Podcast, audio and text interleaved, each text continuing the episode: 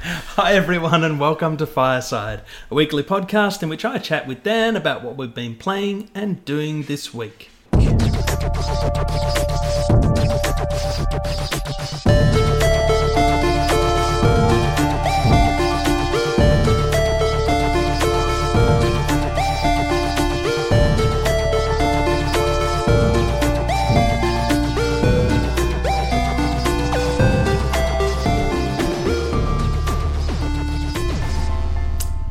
So, welcome back to Fireside, Australia's unofficial number one gaming podcast of all time. Time, time, time.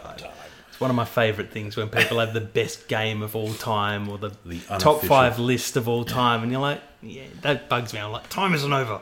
You need you need to do it Clarkson style. Unofficially, it's the greatest gaming podcast in the world. Anyway, as you can tell, welcome, Dan. Thank well, you, actually, I thank said you. in the intro, I don't need to welcome you anymore. No, you don't. No, it's all right. Mm. Apparently, oh, this the podcast is now you talking to me. Yeah, well, that We're just me. taking what we do Yeah. on Mondays and recording it on a you know Thursday for publication on a Friday. And a lot less swearing. Yes. and the beers are fancier. The, oh, fancy, Fancy. beers. As long as you don't ask me to drink it with my little pinky out, that'll be fine. Well, speaking of beers, actually, before we get started, um, last week we forgot to forgot. give the Firestein Yes. rating. The Firestein rating on, and now Not that was Firestein, Firestein. the Firestein rating, Yeah. which is a rating out Trademark. of five steins, Trademark, copyright. patent pending. Yep. Um, so that was the Iceland beer. What was it called? Iceland, It was it was called called Viking. Viking, Viking. And that was a uh, Charlotte pilsner. like it. She's, uh, It was a pilsner. it was indeed. That was good. That was a really good beer. I That was the I- one that you finished an entire bottle by the time I had finished. which introducing it. Says it's probably a little bit lighter than things need to be for me. um, now let me think. I gave the Mildura uh, Three and a half, three and a I half. gave it a three. So I, I reckon this one was just a touch above. We can't go more granular than a half steins, can we? You can go half stoned. No, any more granular because I gave it three and a half. You can, dude, it's our bloody rating. We can do whatever we want. Just don't kick the microphone, Don't or you don't microphone. get this week's beer. Apologies if you heard that, folks. Um 'cause because I, I want to give it more than three and a half, but I don't know if it's worth four. I'll give it a three point seven eight. Three point seven five. There you go. It's halfway. Yeah. I'm going to have to add that to my spreadsheet. No, look, I liked it. I liked it more than the Mildura. Um, it's not quite four out of five. Yeah. Four out of five for me. Yeah. Three out of five for the Mildura, four out of five for the, the Viking. At least we agree that it was better than the Mildura. Yeah. Yeah. But there's nothing wrong with the Mildura. It's just, I think it's probably the way that I enjoy beer as well. Mm. I enjoy beer that I can drink casually and, and you know, I'm not a queenesseur. Queenus uh, Conusa. Um, but I think I said that after the Mildura too. The problem with uh, most pale ales Mm. is that they're so heavy in taste and flavour.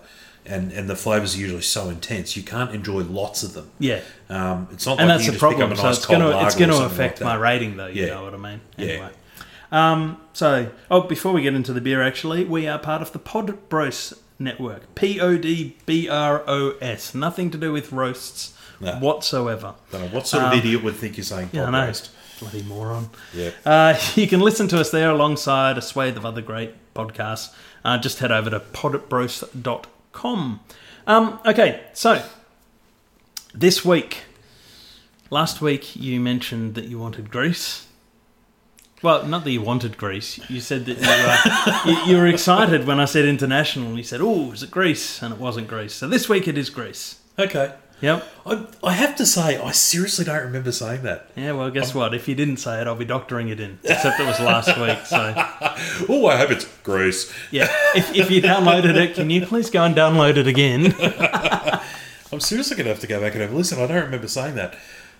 We'd had a few beers. when I said, when I said it was international. Anyway, it doesn't matter. Yeah. So back to the first quest for sponsorship episode.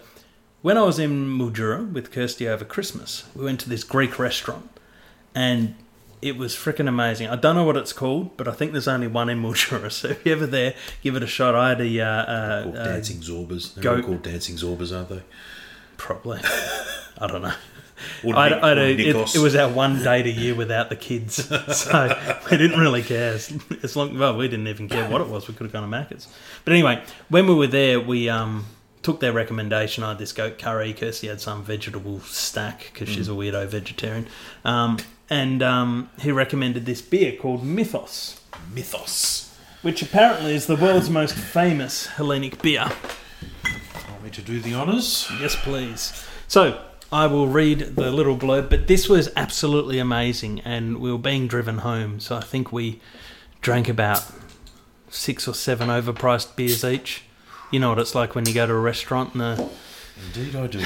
two dollar bottle. Cheers. Cheers. Have a sip first before I read how. I'm Smelling it. Hmm. they can't see No, you I got, a, I got a nice, I got a nice hoppy whiff off that. Oh yeah, yes, I like that very much. Okay, Mythos is an authentic, is the authentic Hellenic beer created in 1997. Shit, it's a bit old. Um, already from the first year of brewing, Mythos left consumers with strong impressions and even brought an end to the long-term status quo of the Greek beer markets, limited choice. This is I'm not reading this well. Sorry, Mythos. Um, blah blah blah blah blah. Oh, that's this is the wrong stuff. It doesn't tell me about the beer at all. All right, their website doesn't actually have anything about the flavors of the beer. Let me have a look on the back. Nope. No, there's nothing on the. Oh, look, it is authentic Greek beer too. It's actually brewed in Greece. Well, no, uh, Hang on. no, it's brewed No, and Cooper's by Brewery. Brewery under From license. Greece. yeah. Oh, hang on. No, course. for Australia. No, it is brewed in Greece. Uh, it's brewed in Greece for Australia, imported from Greece by Cooper's Brewery. So it is brewed in Greece. There you go. Okay. Either way, I've given a terrible introduction, but so far, um, it's still delicious. It is. Very, very nice. Not nice and light and easy to drink, so you know it's going to get a good rating from me. No, it's quite tasty actually. well, you got three more to get to.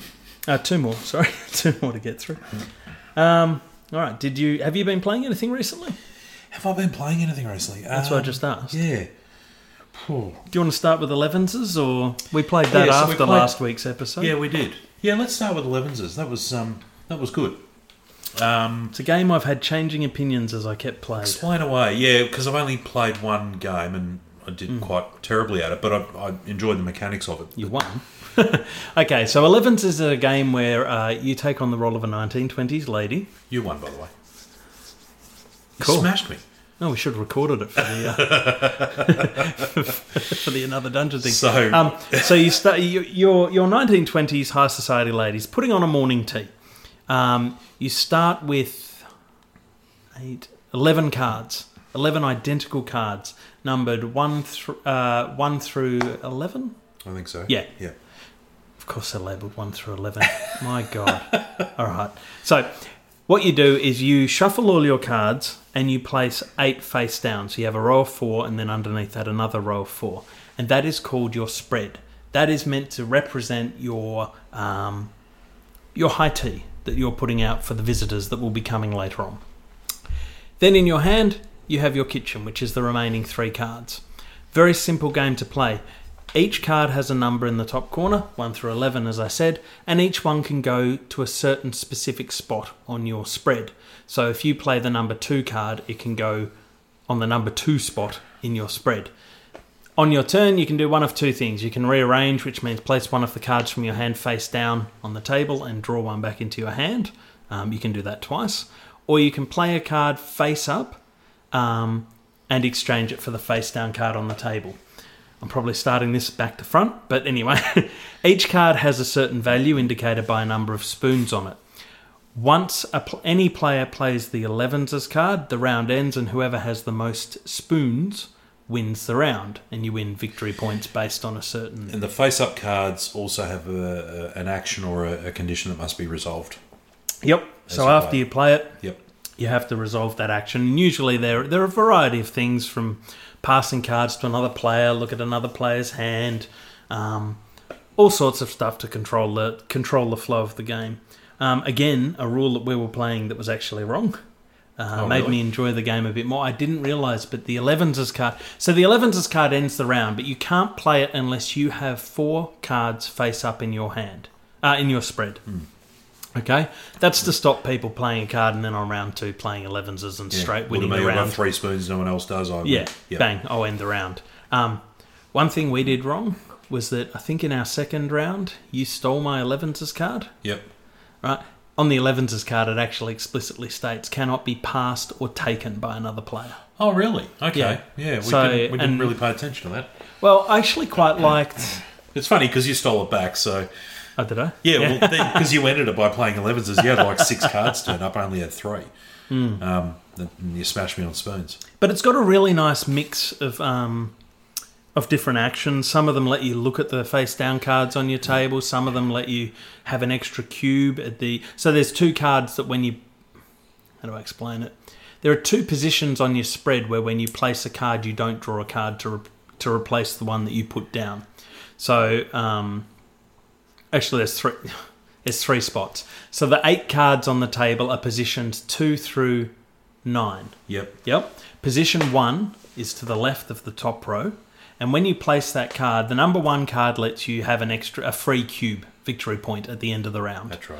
But because there's no card there to begin with, when you place a card down, you can't draw one in the in its place. So your hand has Hand been reduced, reduced, to yeah. two. Yep. Similarly, the number ten spot is a servant's card, which is worth three spoons. All the rest of the cards are worth one or two. Um, similarly, if you play that card, um, you can't draw another one. So that could But you have Potentially. gained three spoons or victory points for the end of that round, towards Yeah. the end of that round. Yeah. Um, and then there's the ele- the number eleven card is the eleventh card, and that just ends the round. So that doesn't actually get played anywhere, but that's the same thing Yep. when you play that. So one of the things, one of the things I found is that it's it's a game that is better suited to more than two people. Now I know we've only played with two, Yep. but for example, one of the cards is um, take a card, choose an opponent, take one of their cards, um, and then you can either keep it or give it back to them. Another one is choose a card from your hand and pass it to the left. Another one is choose a card from your hand and pass it to the right. Those two are nearly identical in a two-player game. Well, yeah, they are. Yeah. Yeah, and you're also only playing against one person. So I found the game went very, very linearly. You know what I mean? Every time I've played it. So I think I played it twice with Kirsty, once with Mark, and once with you in two players. Yep. I've played two three-player games and a four-player game. And the Right. three and four-player game were much Way better. better. Yeah. Yeah, because it didn't feel that we were just playing whatever we could to negate the risk, and Yeah. then th- there was always the same strategy, one versus bit one. like other other games with a similar mechanic, whether it's things like Love Letter or Coup or whatever. Hmm. Yes, they're available as two player variants, but they're nowhere near as much fun. yeah, Um, and these yeah. do work as two-player Yeah, they variants. do. They're not. Um, what is it? Uh, uh, King of Tokyo yep. is a game that I just I do not think works two-player. You can play it. You're right. It It's just fairly. doesn't work. It's yeah. Yes, you're Because one right. of the main things it's too about e- it's too yeah. easy to drive that game to a conclusion and win. Yeah, Um, but the he, yeah. key point of being in Tokyo is that when you attack, you attack all players outside of Tokyo, uh, New York, Manhattan. Sorry Yep. for the New York one. You attack all monsters outside, or you pick a region, whatever it is. But when they're outside, they always attack you in Manhattan. So it Yep. gives you an incentive to leave. In a two-player game, you're always attacking only one other person. yeah. There's The no difference in Tokyo is there's technically two areas of Tokyo versus one whole outside Tokyo area. So you can technically have two monsters in Tokyo. You can two- in New York as well, but only in a three to five player game. They Yeah, don't let well, you put in the yeah. second Yeah, yeah, yeah, in there. yeah. Yeah, it's the same It's in Man- So in work. in New York, you've got Manhattan, and it's got three layers. Yep. So the longer you're in there, the higher you get. Yeah, so King of Tokyo is very similar. Yeah, Yeah, I'm Yeah. sure it's exactly the same, except it has yours has victory points. Well, not yours, but I know Yeah. you've got King of Tokyo. Yep. Anyway, sorry, that's not really. anyway, um, Back to 11s. so 11s is yeah. I enjoyed it at first because the cards look beautiful. Yeah. I, I really like The that production's really nice. And the, and the little white sugar cubes that, Yeah. that represent your, your um, Yeah, yeah. Victory points are little Yeah. white cubes, so Yeah. they're just like you know, like um, ten mil die. yeah, Yeah, but really, plain white. really well made.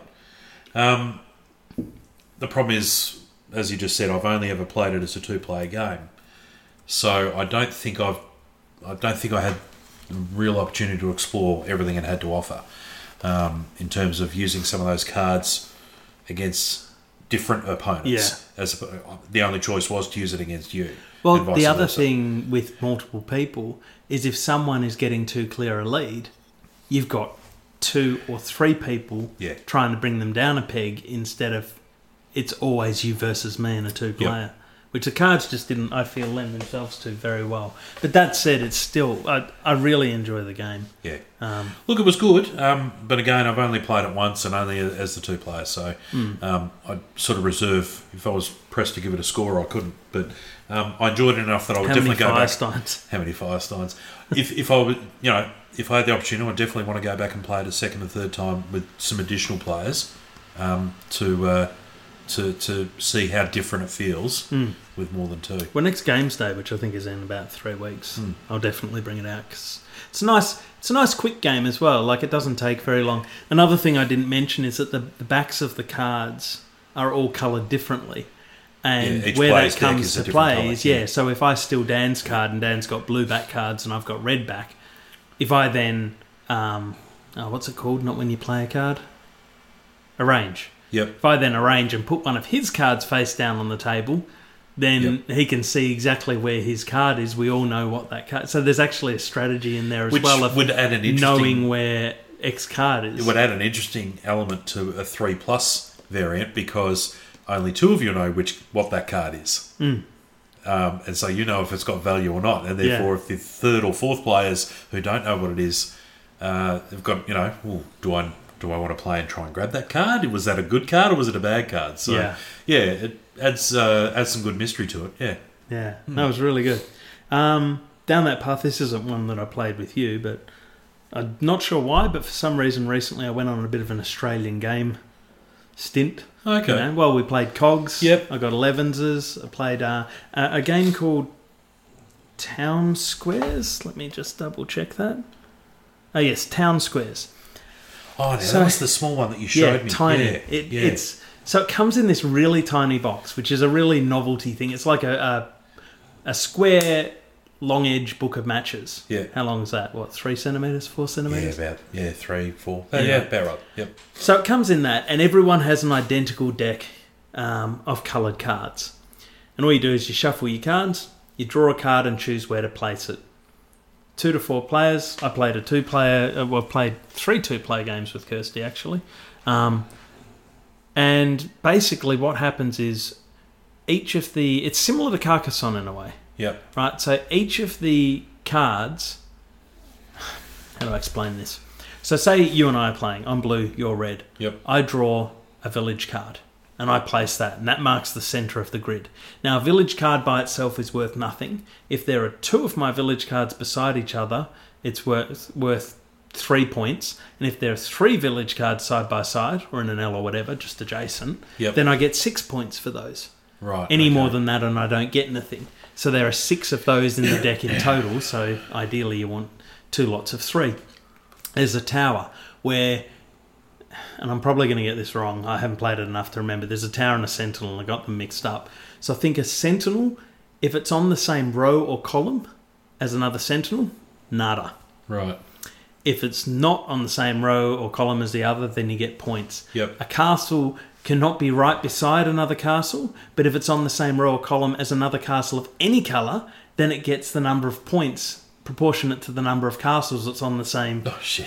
thing as. Um, when you play your castle card, for every card of your colour that's on a diagonal corner of that card, Yeah. you get two points per Oh, thing. wow. So as you play, you're you're picking up cards and you Yeah. go right. What do I want to do? I want to place this. I want to place this castle, but I don't want to put it in a way that you know Dan's just going to go and block off every corner, knowing damn well that you know. And then you get the take that thing where you might play right. I can play a tower and take out two of Kirsty's towers Yep. in one hit. Sure, I get no points as well, but I've killed two of her, you know. So it's quite interesting like that. But sorry, beer break. Um, one of the problems I had with it was the same problem I had with Carcassonne. Yep. And something Ben Sherry, um, who wrote for uh, another dungeon, actually fixed in a rule variant, which I now play his house rules in Carcassonne. um, so in Carcassonne, same thing. You draw one tile, you place it, and it's the same sort of thing. Yep. In his variant of Carcassonne, you draw three tiles, and you choose which one to play, and then you draw your hand back up to three. And that to me makes it feel much more strategic. Town squares, I don't think you've got enough cards to do that because Yep. Carcassonne has a load of You've played Carcassonne? Yeah, yeah, yeah. yeah. Um, Carcassonne has a load, loads of tiles. Yeah. I don't think you can do that in ta town squares, but the problem I had with the game still remains the same. You're drawing, and then you've got one card, and you're putting it in one spot. Again, maybe that's different when you've got three or four people playing because the grid you play on is bigger, and there are more opportunities rather than Kirsty and I were just attacking each other. So, yeah, okay. I can see where that'd be a problem because you really are down to the luck of the draw and trying to make the best you can with that one card. Yeah. That's way less strategic. That's that's just um, thinking on your feet, really. Um, so yeah, I can I can absolutely understand that. That would probably probably annoy me a little. Um, so I guess what I'm keen to understand though is um, when you when you said that you're playing on a bigger grid. You know, if there's more players, it's a bigger grid. So obviously the grid size changes. Yeah. Um, does the number of cards change? So are there? no, every player's got the same size deck of cards. Yep. So there's, I don't know how many there are. Say there's 16. Yeah. 16 green, 16 blue, 16 red, 16 yellow. Yeah? Yeah. When you play when you play a two-player game, the grid is I think I think it's 5 by 5, Yep. In which case each player has 13 cards because you've got exactly enough to complete the grid and then whoever played first gets to replace one of their